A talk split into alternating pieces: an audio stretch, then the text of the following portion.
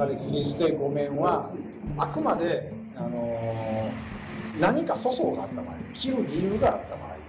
理由なく殺しても OK、権力者が理由なく殺して OK っていう時代は、私が知る限りは、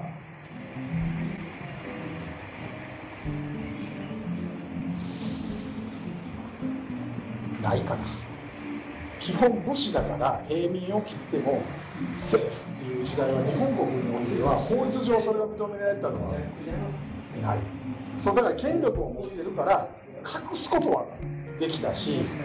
え難癖つけてうやむやにすることもできたし、あとは例えばその仇討ちとか。であとは理由としてはその大名行列を横切ったとか、刀と刀を見つけたとか、そういう武士の名誉を傷つける時に対して殺してまあそれはしょうがないよねっていう時代はあったけど別に農民やから全然殺してもいや全然 OK ですよっていう時代は日本は僕は死ぬ限りは。人を殺すことに慣れてる時代は全然慣れてない。ね、江戸末期で人殺した経験がある人の方が圧倒的に少ないしで岡田伊蔵とか、えー、川上玄斎とか、えー、中村半次郎とか人斬りって言われた人たちもおそらくは精神的にやられてる。指令があるから殺すけどその人を殺すというストレスに対して、えー、耐えれた人はおそらくいない。PTSD, PTSD で岡田伊蔵なんて多分典型やと殺したっていうとその20人も30人も殺してないの多分岡田伊蔵が殺したのって判明してるちゃんと分かってるだけでも多分7名とか8名とかぐらいやろうけどもおそらく捕まった時のことも考えるともう多分精神喪失してんじゃないかなっていうぐらい。まあね、ドローンの原価の時はわけじゃないですからね、大変で、思い切り切ってるわけですから。でしかもその戦っていう例えば500対500とか大人数の中でいうと当時は白兵戦から切り離される時代に突入してるので例えば刀で人を殺すっていうことが極端に減りやす。いその市中京都の市中で新選組対薩摩藩士とかになってくるともうあれやけど大体も銃もあの入ってきてるので銃での戦いになると途端に罪悪感がガクッと下がる。結局みんなでバンバンバンって言ってたら誰の弾が当たったかなんていうこと分からないから分かったとしてもいや俺じゃないよねとかっていうあの精神的な転換はできるけどねだから日本刀で目の前にいる人バスって殺すっていうストレスに耐えれるような人は多分いなくてそれは我々と一緒だと思う。兵器の進化ってきっと罪悪感軽減みたいなところ間違いないでしょうね。だからドローンなんてまさしくそうやもん。だからそのアメリカの場合はベトナム戦争の時に PTSD のあの機関兵たちがそういう問題になって、まあ、麻薬中毒者がもう異常に増えてしかも働けなくなって機関兵で英雄であるべきやのにあの路上生活者が増えた無職が増えたっていうことがやっぱりまあ念頭にずっとあるやろうし。それを社会風刺的に描いたのがランボーね。ランボーだってワンとかシルベスタ・スタローンただのやばいやつやから、さっき言った純純子純子じゃない。わ。えっと、仇討ちとかっていうのを法律で禁止されて、で、受け所ハットっていう各藩に1615年かな。1615年に無期所ハットっていうのがまた出るんですけど、その中に1651年ぐらいに、えー、巡視の禁止と、えー、仇討ちの禁止っていうのが文言に出されていて、それによって、仇討ちをしてはいけませんよってなって、でも、江戸時代に仇討ちは1回、1回反対。反対。で、一番有名なのが、えー、あれ。そう、中心から。とか。なんかその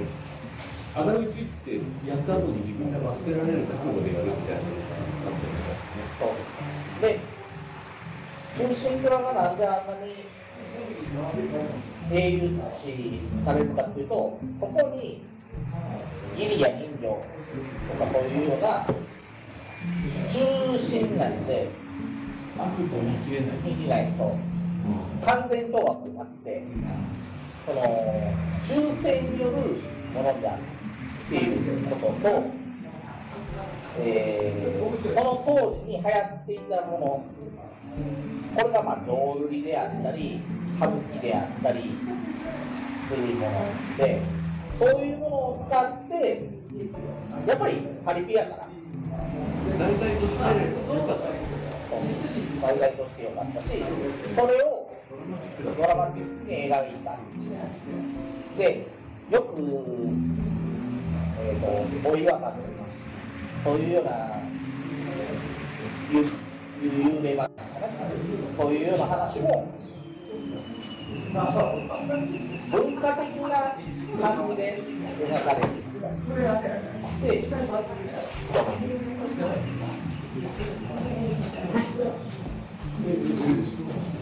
ああ、入れます入れます。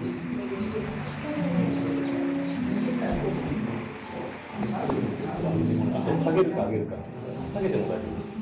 すみません。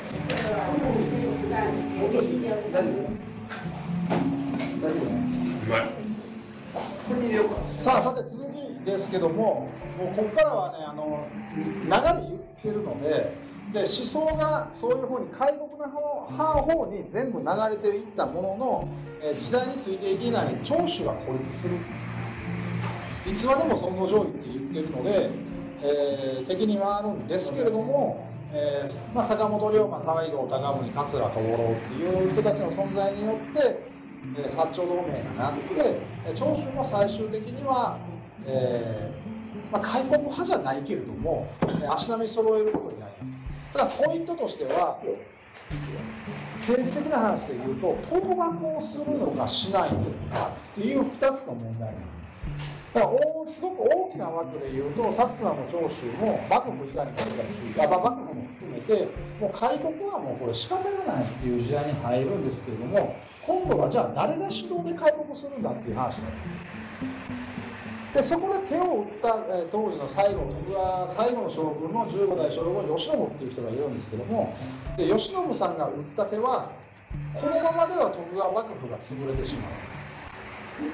どうしてもその幕府の求心力は低下してるから幕府主導は無理やと。でだから争いは避けられない。じゃあどうしたらいいのかっていう時に例えばその山内陽道高知県でいうと山内陽道に、えーこうしたらいいじゃないですかっていう提言をしたのが後藤彰子でその後藤彰子郎と仲良かったのが坂本龍馬なので教科書とかで大政奉還を坂本龍馬にまた関わったっていう記述があるのはここのない坂本龍馬自身はだって力ないですから。別に今で言ったら町議でもないし市議でも県議でも知事でも何でもない人なので坂本龍馬にそんな権限はないんですけれども、坂本龍馬から後藤彰子の後藤彰子から山内陽道に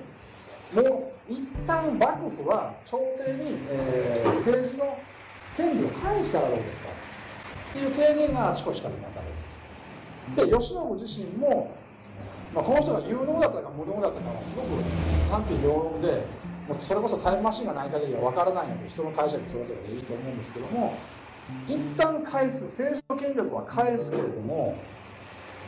領地はいっぱい持っている。そして幕臣ですから政権なので有能な人材も当然ある。で諸外国とのあの直接的な交渉をしていたのは幕府。なので慣れてると。で吉信はおそらくどこかでいや僕らはおらんようになって徳川系がおらんようになったからって言ってあんたたちだけで薩摩長州土佐とかで海外とちゃんと対等に交渉できますかと。やってきたのは僕らですよ。だからどうせ困ったら頼ってくるだろうっていう打算ももしかしたらあったのかもしれないですねというところで政権を返したら徳川家は徳川家で安泰であっただろうっていう計算があったかもしれないけれどもそれを許さなかったのが岩倉智美をはじめとした苦行衆反幕府側のあの朝廷側の人間と薩摩長州。で長州も足並み揃えようと言っても幕府は殺すっていう考え方をずっと持ってる人たちなんででここでみんな開国に対して日本が新しい時代に突入していく行くんだっていう考えはあれども誰が主導権を握るかによって始まったのが戊辰戦争だ。でここの戊辰戦争から先が、まあ、面白いっちゃ面白いし映画とかドラマ化されるのは大体戊辰戦争の後戦いの方があの表現しやすいっていうのがあるでそうやって、えー、戊辰戦争が起こったのは鳥羽伏見の戦いっていう、えー戦いから発生するんですけども戊辰戦争って一つの戦いじゃないんですよ。関ヶ原の戦いって、えー、毛利輝元と、えー、徳川家康対する西軍と東軍の戦いですよ。で終わりなの戊辰戦争っていうのは一連の新政府軍と旧幕府軍との戦いを総称して戊辰戦争っていうのでちっちゃい戦いがいっぱいある。鳥羽伏見の戦いとか上野の戦いとか。で、まあ、東北にどんどんどんどん北の方に行くので五稜郭の一番最後の函館五稜郭の戦いも戊辰戦争に含まれてますはい。新戦争は大政奉還後5です。だからあの日本の歴史の中で珍しい。レボリューション。戦いがあってレボリューション。政権交代が起こるのにちょっと違うんですよ戦いが後付けになってる。というのは、えー大政奉還という古今東西見てもあまり行われない現政権が政権を手放すっていう行動をした。これ世界的に見てはあんまりない。最後まで政権は政権で戦うんですよ戦で負けるから政権を手放すことになるっていうのが普通なんですけど徳川幕府の場合は戦いになる前に手放す。だからその時に倒幕する理あの理由がなくなるんですよ。薩摩とか長州土佐。であと岩倉智美みたいなあの幕府側の九霊宗っていうのは大義名分。で僕長宗我部にとっては、まあ、戦国話す時ずっと言ってますけども戦いを起こすには絶対大義名分がいる気に入らないから戦争しましたでは民衆とかあの世論というのはついてこない。今の時代でも昔の時代でも。だからロシア・ウクライナでプーチンがどうしても叩かれるのはそう大義名分が我々にとっては分かりづらいからプーチンはプーチンでウクライナに侵攻する大義名分は当然持って。る歴史が好きな人歴史があのこう深く掘る人はプーチンの大義名分は理解できるけれども多くの人たちにとってプーチンの大義名分は分からない。わがままに見てしまう。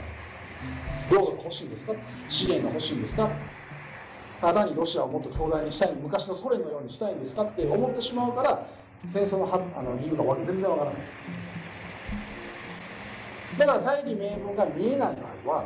あっても見えない場合は当然今見たプーチン電気が開かれるし日本国内の戦争においても大義名分というものがなければ絶対に世論がついてくるので古今東西どの戦でもこの戦争をします。この人たちを攻めます。この理由はこういうことなんです。っていうのは絶対に必要。統治ができなくなるでそれが、えー大政奉還によって、えー薩摩長州っていう、えーまあ、倒幕派に流れた人たちは倒幕する理由がなくなる。でその倒幕する理由をもう一回あのというのが王政復古の大号令というあ政治的アクションになるんですけどもこれは今日はやめておきましょう。あのこれだけでちょっと一時間 まあ、とりあえず開国派に流れたけれどもで尊王攘夷派っていうのはえー現実的なものを見た理想論ではなくて現実的なものを見た時に尊王攘夷っていうのは上位というのは難しいだから全体が、え開国日本っていうのは新しい時代に突入します。海外と付き合いますっていう考えに流れてはいるけども今まで尊王攘夷尊王攘夷って言ってた人とか急にいや僕らちょっと間違ってたんで開国でいいですとは言わないし今まで尊王だって言ってた人じゃあ幕府の努力もすごくわかるんで僕幕府と一緒に僕やっていきますとも言えないし才は投げられたわけですで複数は本に帰らないので突き進むしかないっていうところも含めて今後は開国はする。日本は新しい時代に変わる。けれども誰がそれをする示しがつかなかった。っていうのも当然。しみんなが死んでいってるから。そうですよね。相当死んでるので。収まりがつくわけがないですよねっていうことです。そうだから山之内陽道とかなんかは晩年あの人たちはあの818の政変で長州藩が、まあ、政治の表舞台から排除されて全体的に開国向きになった時にあの武市藩ってこうしてるね戸田勤王党っていうのを壊滅させてるんだけども結局のところ何が良かったんだろうって考えた時に陽道は皇武合体派推進派だと思ってそれがならなかったことを考えて晩年武市半平太を殺したことが非常に悔やんだっていう逸話が残ってるように誰も答えが分からないただ大きな流れがあってそれに向かって走っていってで陽道もそうやしその潔康の質問で示しがつかない。言っちゃったしねと。やっちゃったしねと。いうところ人間の,、まあ、その人の命と比べたらお前のプライドなんかどうでもええねんとは思うけれども当時の差別意識もあれば特権階級とか支配階級のあの認められない部分っていうのも当然あるのでそこらも混ぜてしまうから行動が一貫したい。特に明治維新っていうのは。ずっと同じことを言ってる人がほぼいない。多分1から10まで最後まで同じことを言ってるのは新選組ぐらい。新選組であったりとか、えー、京都見回り組であったりとか幕府側でで幕府側として死ぬと決めた人たちは終始一貫してる。でも開国派であったり明治維新を作っ明治政府を作った人たちは割と紆余曲折を経ていろんな考えをに変わりながら影響を受けながら変わっていった人たちなのでだからあんまり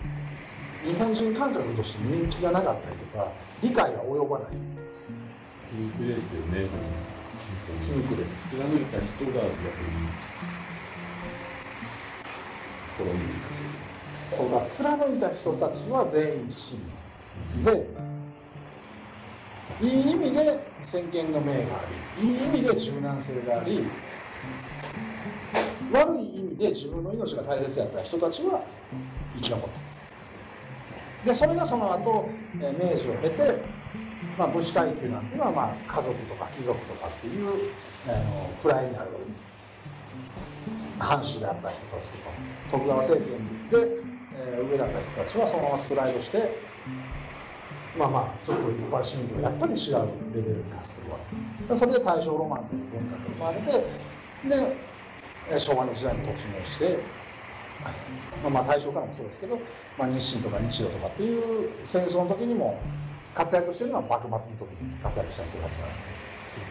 生存者バイアスってやつですね。だから残った人が歴史を作っていくそう。だからそのであの西郷隆盛のように生き残ったけれどもまあ担ぎ上げられたっていうのを含めて信念が強すぎて生き残った人たちもやっぱり戦南戦争の滅びてしまう。あの戦争と戦って呼び名が違うんです戦い多分戦ってなんか前時代的というかあのマシンガンが出る前って感じ。イメージ的に戦争規模とそうですね。なんかスパンに関係してる気がします戊辰戦争そういう一回じゃなかったみたいな感じそんなの多いのかなっていう今僕はスパン連続性っていうのが。あるんですね。で、えーわかんないですけどね今でも戦って言ってるのは日本でも戦国時代もあるよああそういう言葉の流行りみたいなのがあ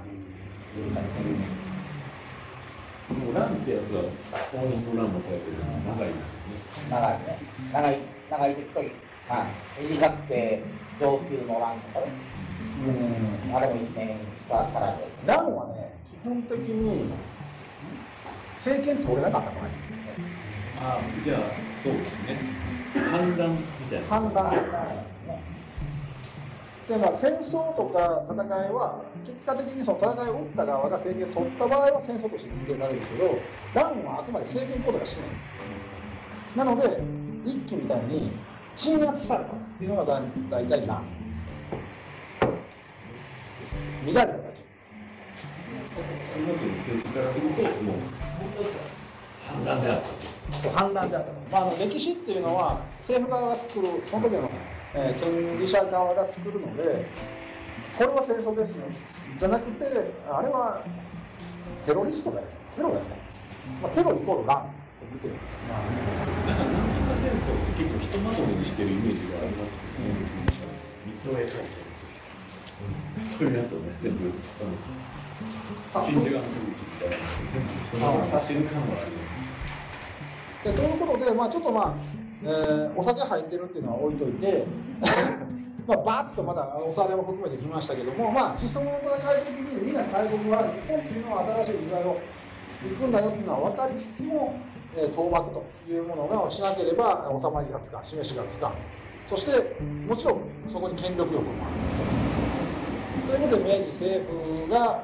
開かれるわけですけれども説明は以上にします。あとは皆さんの質問に対してこれどういうことに対して答えたりとかです。ねあとも話したいことがある人が話すという時間に移行したいと思います。これはちょっとはい。ちょっとあの拙いあの前回と前今回と拙い説明でしたけどどうも皆さんありがとうございます。もて、あの、聞きたいことも整理できてないっていう。そう。そうなのよね。情報量がね異様に多い時代。まあまあどこの時代でもそうなんやけどね。はいえーと、多分ここでまだ、まだ語られてない部分だと思うんですけど、言ったこの思想がこういうふうにあったわけじゃないですか。その、そのえー幕府改革みたいなやつがはいはいあって、じゃあいざ明治になりましたってなった途端、いきなり議会制が投入されたじゃないですか。はいあのジャンプは何だったんですか？もう天皇をえ天皇担いで天皇が中心になるんじゃないの？っていうあの本が出てきてるじゃないですか。あれは結局のところその辺が明治時代が真の民主化ではないって言ってる人たちがあの理由で明治天皇はあくまでお飾りであくまでまあ土州もそうですけども、まあ、特に長州薩摩っていうところが牛耳る形には当然なるのでで戦争の報酬としてみたいな部分があったんですけど私たちだって中心でやったじゃん中心でやらしてよみたいな。それは当然あったしちょっとよく出てきちゃったみたいな。うん、よく出てきちゃったも当然あったし、えー海外とのアクセス権、コネを持っているのも限られてるし、そこを天皇を権威として利用したとして見るのか、明治天皇が何を望んだのかでフォーカスするのかで、随分ちょっと話は変わるかな。実務能力のある人たちがそういう人たちであったみたいなのもあったと思うんです実の能力が低かったか高かったかは別として、まあ、長州中心の難しいねねえなんか僕いきなり政府がポンって出てき議会制出てきちゃったよみたいな。何これみたいなのが。ちょっとあるんですけど。あのそれは。いやごたごたあったのよそこら辺えから天皇天皇言ってたやんみたいな。そこはね政治の話でじゃあ例えばそれになってくるとそれこそ、まあ、我々私官能やからあのーあの人の話になってくるんですよ。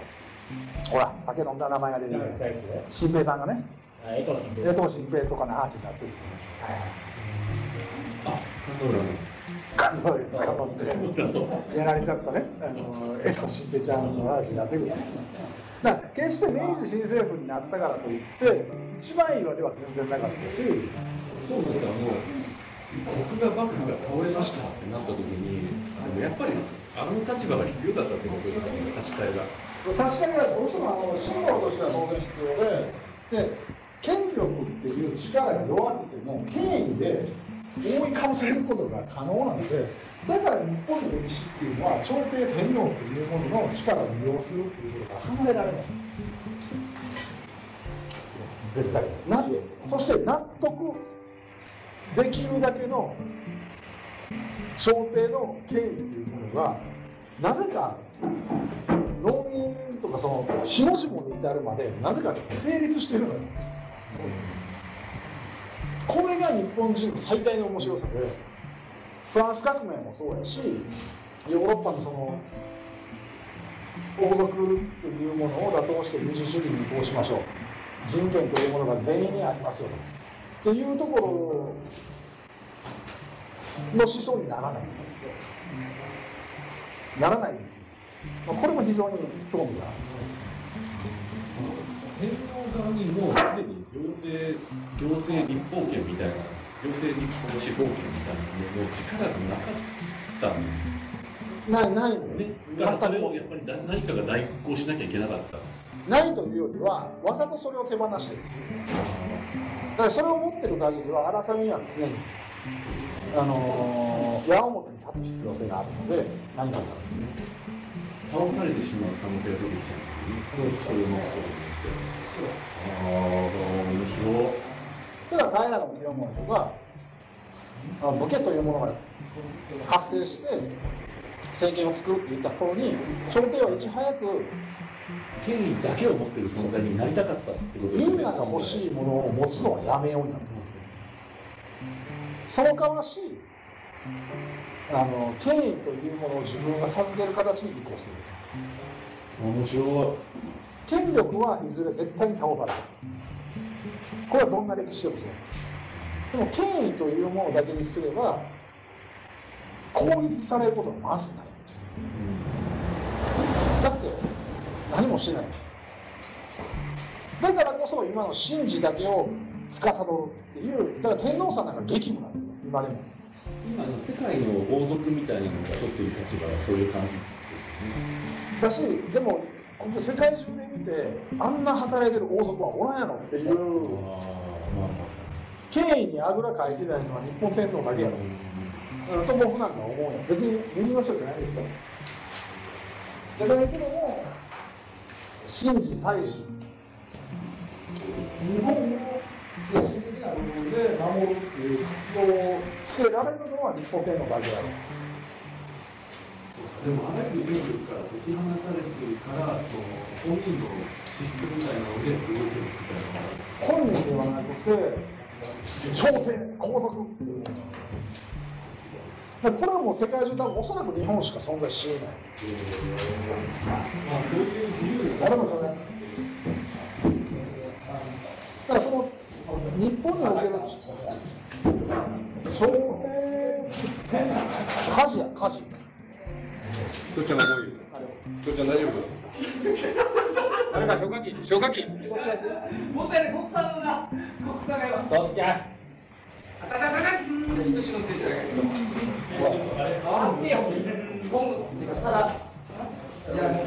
アルコールで。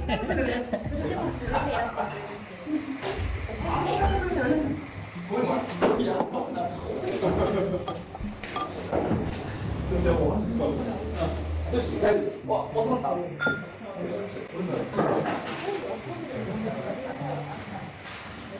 塩もっと塩。なこれね見るあそうか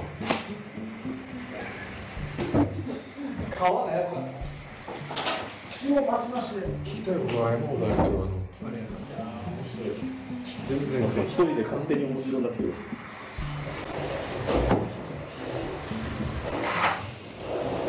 引き続きもう質問いきましょう私が答えて私が無理やったらそれ X 頑張ってねあの全然その内容とうんぬんとかっていうのはちょっと置いといての話になっちゃうんですけど、はいどうぞえー、とこの話に至る前に幕末と今ってすごくよく似てるって言ってたじゃないですかその辺はどういうところなんですかとにかく国との約束がなくなったっていうことです例えばその昭和高度経済成長期を経てバブルを経て、えー昭和と平成の前半までにあった国の国と我々国民との約束っていうのは年功序列と終身雇用要するにちゃんと勉強していい大学入っていい会社に入れば60歳もしくは65歳まで確実に面倒見ます。で定年退職した後は退職金をお支払いします。ですから家も買えますし車も買えますし息子さん子子供さんがいくら生まれてもそれをちゃんと大学生になるまであのでき 送り届けるお金用意するためのお金は絶対にあの用意できます。でその後子供さんが手離れて夫婦2人で生きていくようになっても退職金と年金制度で死ぬまでお金に困らすことはしません。その代わり勉強してきちっと働いてください。っていうのが国と我々国民との約束。だからこそ何も考えずともとにかく勉強する。とにかく就職活動する。っていうことが正義やったしあのそれで不幸になることはなかった。ただその約束は今現在あのなくなった。で明治江戸末期江戸時代から考えたらそれは裕福じゃないかもしれない。貧乏だった人もいるかもしれない。うが捨て山みたいに生産性がなくなる人を殺す、ことはあったかもしれないし知恵の子であったり先天性の病気があった人たちはお産婆さんが殺したかもしれないかもしれないけれども働けば税として藩が吸収して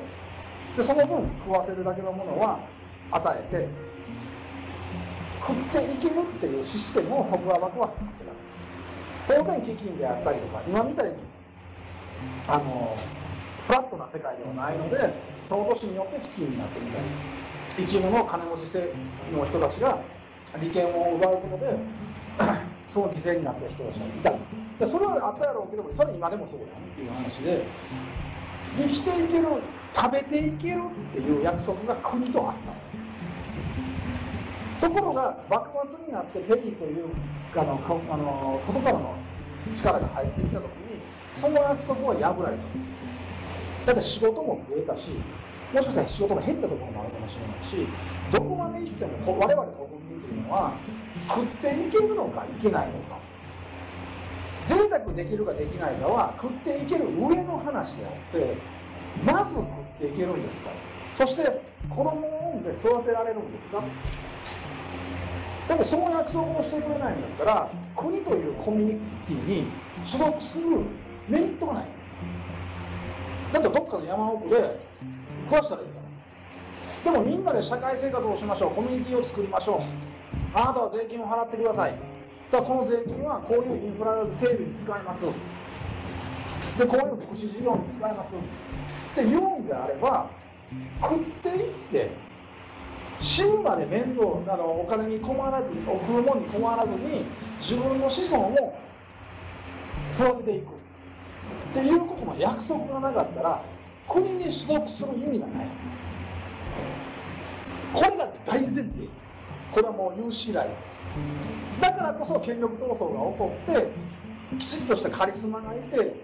法整備をして国民を全部食わしていけると。いうぐらいの人が出てくるから英雄であるし今でも今の時代でも1000年経とうか2000年経とうか名前が残るわけで、まあ、最終的にそれは失敗するケースの方が多いけれどもそれを次の政権の人たちが歴史を学んでこの政権は国国民を食わしていくためにこういう政策を取ったけれども表向きをうまくいったけどここに穴があったと。だからこの穴を防いで塞いで俺たちはこのこういう戦略で国を運営していこう。っていう続いてるわけ。だでそれで食っていける。子孫を残していけるっていう約束を国としてるからこそ安定っていうのがあるんだけども明江戸末期と今と似てるところの最大は俺たちは果たして国が言うように働いてそして子供を産んで死ぬまで食えるのか。で子供たちに満足な教育をさせて社会にきちっとした状態で送り込むことができるのか。心配で心配でしょうがない子供でどんなに教育しようがどんなにお金をかけようが心配は尽きない子供たちを不安のある社会に飛び込ませたい親なんかおらへん。できれば約束がある世界に持ってあの送り出してあげたいけれども今現在約束なんかない。さあ一部の大手企業であったりとかちょっと IT 分野の分野で出るところとかそれは今までと同じようにあの福利厚生行き届いてるでしょ。だからその何でしたっけ。えー、えー、Google、Amazon、えー、あ何ガバ。 GAFA みたいなところは福利厚生をあんだけアホみたいにする。異常なほどにする。Google ってだって寝るところも昼休みをする。社員が昼休みをするルームがあってそれ専用のめちゃめちゃ短時間寝ただけですっきりするベッドとかも置いてある。でそれは Google がすごいんじゃない？それぐらいせえへんかったら優秀層が来ない。じゃあ明治維新起こったじゃないですか？今似てるじゃないですか。多分令和維新も起こらんと思うんですけどその戦い誰かが殺すみたいなのうんあのまあバトルはねそういう意味でのバトルはないとどんなことが起こりそうですか？田中さん予測したら。予測したら多分危ないことはせんじゃないですか時代的に殺したりとか。一番予想の中で危ないのは例えば今回のあのーあれあそこ何だっけ？な？山本名前が出てけへんシリーズ第3弾。民政党？にね民政党じゃない？あはい賛成党。参政党？とか参政党もちょっと、まあ、武田さんがいるからねっていうのも含めて、まあ、極端。で例えば NHK ぐらいの極端さやったらいいんやけど誰もそんなついていけへんから極端持論に手を挙げる人たちが増えていく可能性基本的に日本の日本だけじゃない国営っていうのはマイノリティにスポットを浴びせてはダメなの少数少数派の意見を持ってくることは非常によろしくないなぜっていうか利益率が低い例えばお相撲さんとかプロレスラーみたいなでっかい人がディズニーランドに行ってあのスペースマウンテン乗られへんの。ちっちゃいから。入られへんやないか。な差別やないか。ディズニーランドは直ちに巨大な人でも入れる座席を作るべきだ。っていうことに焦点を合わすと生産性は絶対低くなる。すでに空いてる座席をそんなにめったにけえへん巨大な人たちのための座席を聞いて歩かなあかんことになるので生産性は低いだからマイノリティの意見っていうのは尊重しなければならないけれども今の時代ねアホかうるさいとは言えないけれどもそれをマジョリティ側の中央政権のあの社会の真ん中に入れることは絶対にしたらダメ。でマイノリティ側を助けるためにもじゃあマイノリティ側を助けることっていうのは福祉であったり言い方は悪いけど弱者救済っていう形になるのででそれをやるための予算ってどこから出てくんですかって言ったら我々中間層。7割8割いろいろ一般市民が一定の水準に生活水準になれば税収は上がるので福利厚生であったりとか福祉とか教育とか JAXA 救済とかっていうところに突っ込むお金が出てくる。それが健全であってマイノリティ側の意見を通常あの取り入れることによって中間層のあの税率税収が減ったら結果的にマイノリティ側も助けられない。っていう事態に陥るのでマイノリティ側にはあんまり走らない方がいい。これが農業で一番分かりやすくて僕の岡谷から言えますけど観光栽培を批判している人たちって今すごく増えてきた。化学農薬化学肥料はダメなんでしょダメなことを俺から言わせたら全然ダメなことはないんやけど。使い方の問題ですよ。やけども。でそのマイノリティの外部学学費はダメなんでしょ自然農ってあるんでしょ自然農法自然栽培運動管理って言ってる人たちの意見を取り入れたら観光栽培は当然縮小していく。そしたら食料絶対減る。生産量が減った。北海道が打撃を受けた。なんか雨があれあれが降って長野とか群馬みたいな夏野菜日本中の夏野菜を作ってるような生産地が打撃を受けたって言ったら結果的に高くなる。食えなくなるし食べられなくなる。そのマイノリティの話を受ければ。じゃない。観光栽培やってくれてる人たちが確実な収量を生産してくれてるからその余剰の時間とお金で僕らは次のことを考える。まあ、資源化学農薬を減らしましょう。化学肥料をあの減らしましょう。あの畜産でもそう。放牧スタイルにしましょうと。でそういう余裕を生むのは観光栽培の人たちはちゃんと生産してちゃんとお金が入ってちゃんと経営できるから僕たちも違うところに入った。俺ら野菜を買うなら学費を使わないでやってる。俺らはその余剰分でやらせてもらって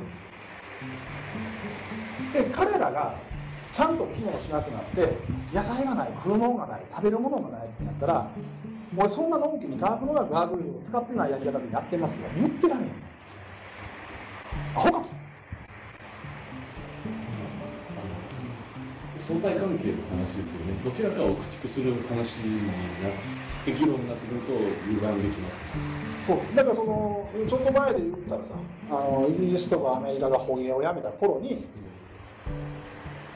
我々日本もクジラの肉で給食とか学べなってたわけ。その頃は畜産が弱かっ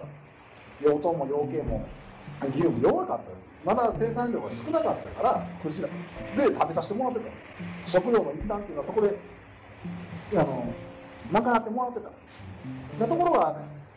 あの EU 諸国今の EU 諸国アメリカが捕鯨をやめてそれは人道的におかしい。別々危惧種が守らなければ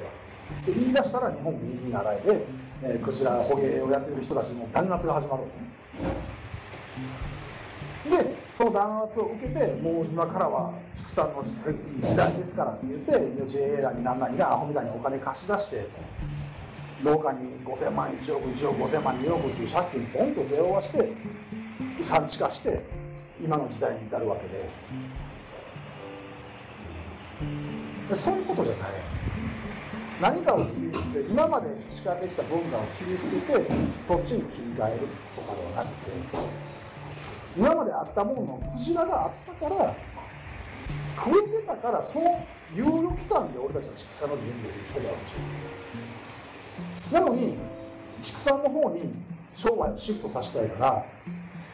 クジラがあかんっていうプロパガンダを出してクジラを買わせないようにしてあとはまだ軌道に乗ってない鶏豚牛の流通を促進させようぜっていうのはいやそれは違う。結構だから、時代背景的に言うと、割と極端に触れる人たちがいっぱい出てくるんですよね、多分。で、その中で、バランスが変わるみたいなことがこれから起こるかもしれないけど、そこはちょっと見極めていかないといけない。そう何が必要なの？か多分昆虫食みたいなのが今合流されてるわけでで国も民間それに関連してる民間企業も昆虫食のすごいいいところを今 CM してる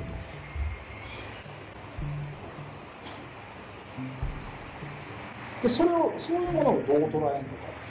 別に食糧難の時代に入るからそういった昆虫食っていう文化も受け入れてもいいんじゃない？っていうのも手やし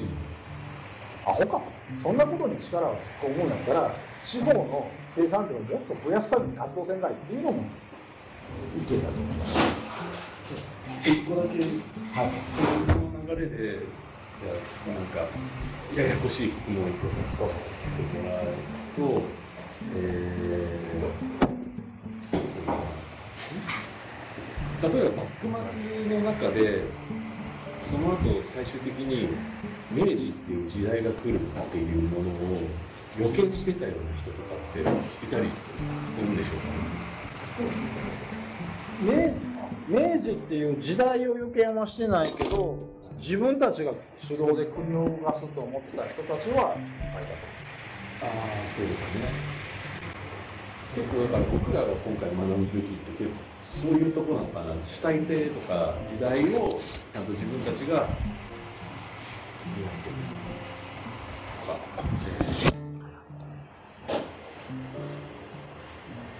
そうだねなんか古典ラジオ的であんま使いたくないけど自我の拡張ですよねやっぱり自分が相手にしてる範囲っていうのがやっぱ時代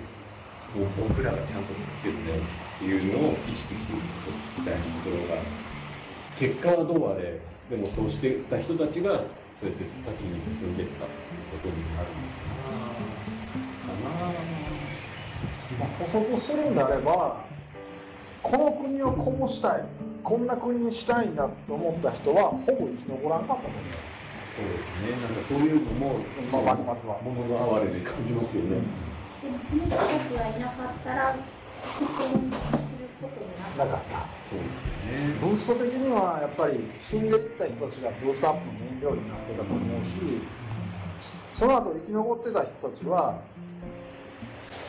見えなかったと思うだから明治新政府っていうものができたばっかりやのにあのー、ほらね名前が出てきて岩倉智美とか、えー、大隈重信じゃないわ、えー、板垣大輔じゃないわ。あの違うあの薩摩の。大久保利光とか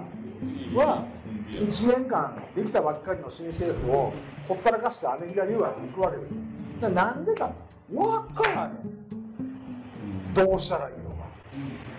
田中さんは自分がその幕末の志士やなと思います？もしくは周りにあこいつ命かけちゅうなみたいな人います先輩とか。命をかけてるやつはすごいこいつやばいなこいつやるよなみたいな。えっとねいやみんなやってるよ。やってる人たちはいっぱいいるけど。なんかそういう結構博識なんでそういう僕例えば僕見てあさっきはこれやった方がいいのに足り足らんなとかそんなふうにフィルターで見え見えます。あ見えない見えないですか？だからその人の属性とか得意なことって俺は分からへんから。自分がしたいことをしゆうって感じですか、俺自身？い。や俺自身は単に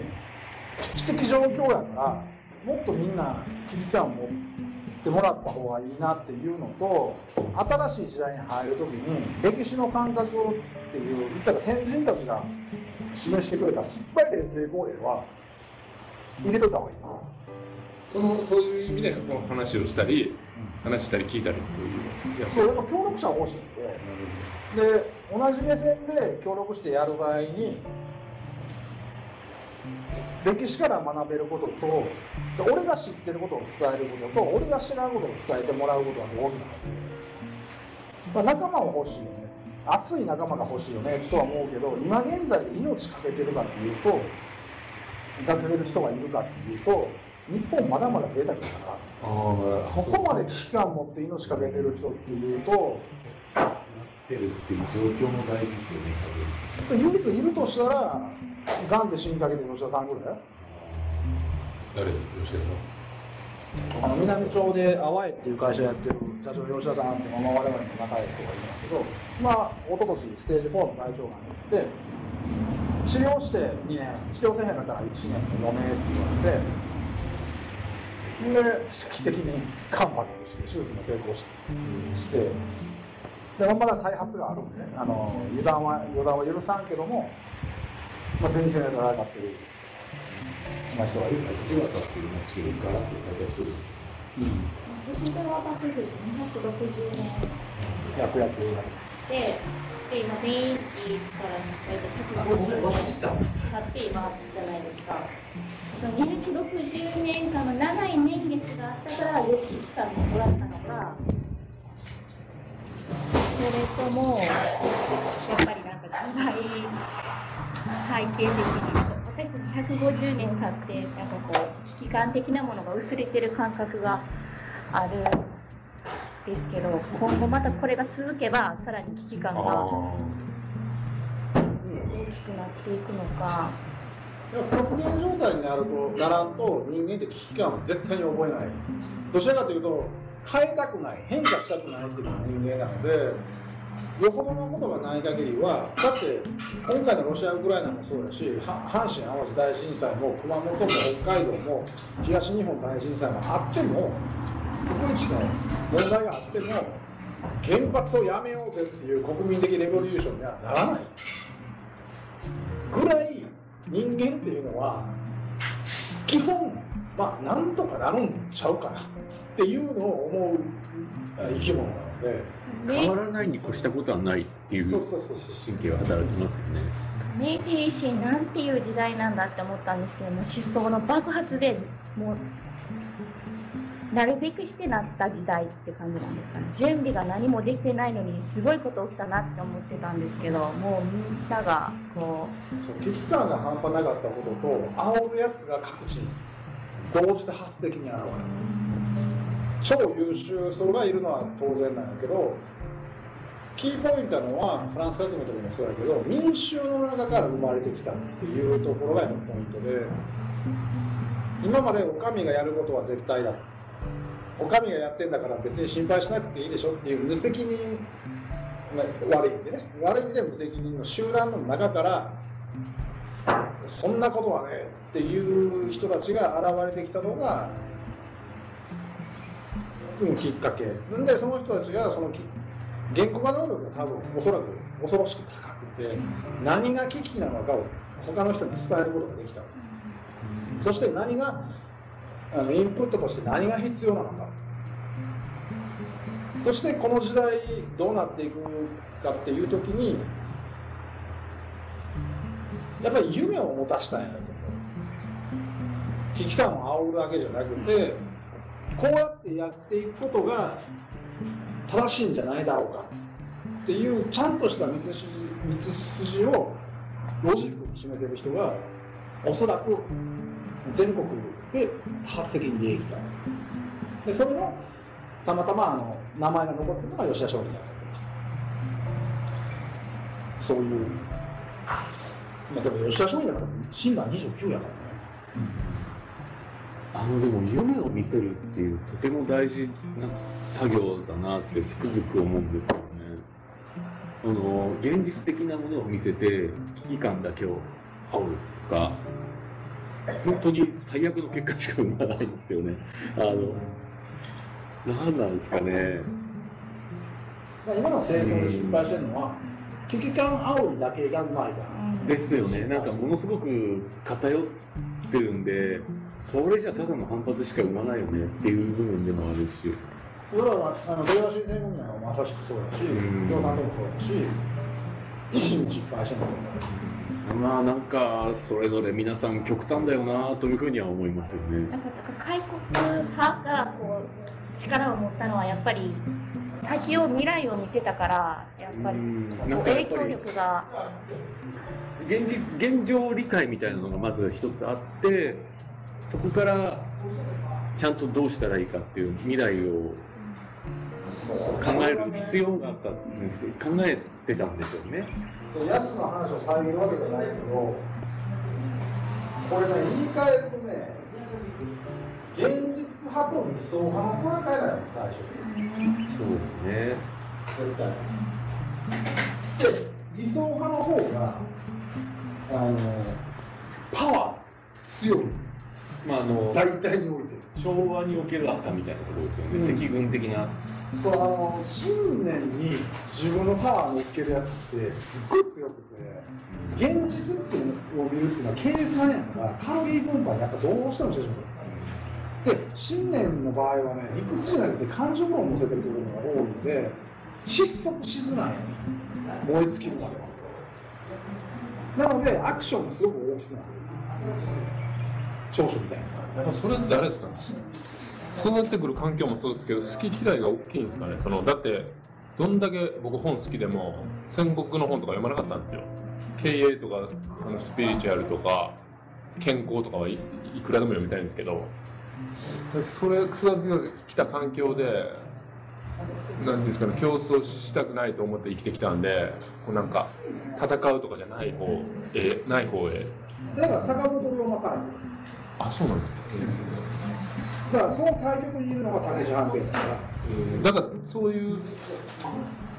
そうですよね。そういう人にも惹かれるんですけど、やっぱみんな全然ちゃうじゃないですか、思想が。そうですね。うん。炎の燃え盛るところはやっぱ気持ちがいいので人多ければだって我々日本人お祭り騒ぎ好きやからお祭りが好きやから火の中心に火を据えて周りでみんな踊るのは基本的に好きなのだから竹内半平太なんかまさしくそうなのでもその火の火がゴーゴーと燃え盛ってみんなでキャンプファイヤーしてる中で弾く人ってちょっと俯瞰で見る人。それが坂本龍ライブハウスは一番最後尾に最高後ろからこうやって見てますみたいな。でもリズムとかそのギターのに。足の親指で取るタイプ。一番理解はしてる。してるあちょっとスナードラムがちょっと俺には気になっちゃうから。とか言ってるやつらが坂本龍馬またあの、前に立って言える人って、すごい憧れるし、かっこいいなと思うんですよ。で、フォーカスされたり、そのドラマになるじゃないですか。けど、なんていうんですかね、頑張り方が、いや、それ一見頑張りやへんやんって見える人の頑張りもあるじゃないですか。ある分かりやすいんだけど分かりにくいんだけどえなんで、そこなんだよ いやでもやっぱり好きで、そういう熱意があるというか。ライブハウスで後ろで見てる人は多分 PA とかの動きをよく知ってるなるほど、な。るほど。よく知ってる人だな。混ぜてるあじゃあそっか。だから龍馬がナンパして間で言うとそこやろだって竹内半平太が作った土佐勤王党の一番最初の入会者って坂本龍馬や竹内半平太坂本龍馬ってまあまあ遠いけど親戚だったりするのでで最初はその竹内半平太の言うことに感化されてあのやるって一緒になったよねででもあの人はだから尊王攘夷バリバリから始まってるね。坂本龍で藩に残って藩ごと尊王攘夷化するっていう竹内半平太派と外の世界を見なければならないこのちっちゃい国に至ってアクションなんて起こせんよって言って脱藩するのが吉村虎太の方が坂本龍馬になる。わけでで坂本龍馬のすごいところは尊王攘夷バリバリで江戸行って、まあ、剣が立ったから千葉市大阪のところ行ってそのつで勝海舟に会ってまあ一説によると甲子に行ったと。開国派やからね、勝さんは開国派の大先鋒。その時の坂本龍馬は尊王攘夷に染まってる。甲子に行ったかどうかは分からんけども、一回面談しに行ったと。で、勝に、いや、坂本君と。で、佐藤さんの話受けて、すごいやん。そうなんすね、言うて。で、そこから勝勝海舟の門弟のような形になって、まあ、開国派、まあまあ開国派やね、あの坂本龍馬は。いや、まあ、考え的に180度があるその脱藩する行動力と、でも自分が脱藩した理由が尊王攘夷ですね。そその行動原理さえも180度変えても、自分を見失わない、なんていうのかな、柔軟性と、プライド、いい意味でのプライドのなさ。固執がない、執着しない。多くの人たちは尊王攘夷に一回ハマると、開国派なんて言えない。今更。仲間死んでるし。現状理解みたいなのもあるんですかねそこに現状理解能力が非常に高い。だから竹内半平太に対して坂本龍馬は三々、いやもうちょっと、もうちょっと待ち、今じゃないから。って言った結果、竹内半平太はそうだった。竹内半平太は竹内半平太で今やと思ってやってるわけだし。で、坂本龍馬も時勢を読んでるつもりでもでも32歳で死んでるわけですよ。だから何がいいのか悪いのかとは言えんけども、ただ坂本龍馬のすごいところは脱藩するアクション、行動力にもかかわらず、始末猛進やと思う思えるように考えを180度変えても自身を見失わなかった。だから今ってあの坂本龍馬に対するあの評価って下がってる時代やけども、それはちょっと、ああ、もう全然知らないよね。まあでもああするしかなかったと思う。俺は一旦クールになれるってことですかね。クールになれるし、思いつつもその信念を信じてたものを変えれるって割とすごいことやるいやすごい無理やん。だって音楽で食っていくから俺東京行くっつってそれやめて政治家になるようなもんやから。もしかしたらアレックスかもしれないですね。ワクワクにしたかっただけかもしれない。単にあの好奇心バリバリや青い言い方したら、でも結構ゲバラ系やからね。ああ、革命家。そのなんていうかだから結構もうややったら次に行きたい。ああ、なるほどな。同じことをずっとよりは。うん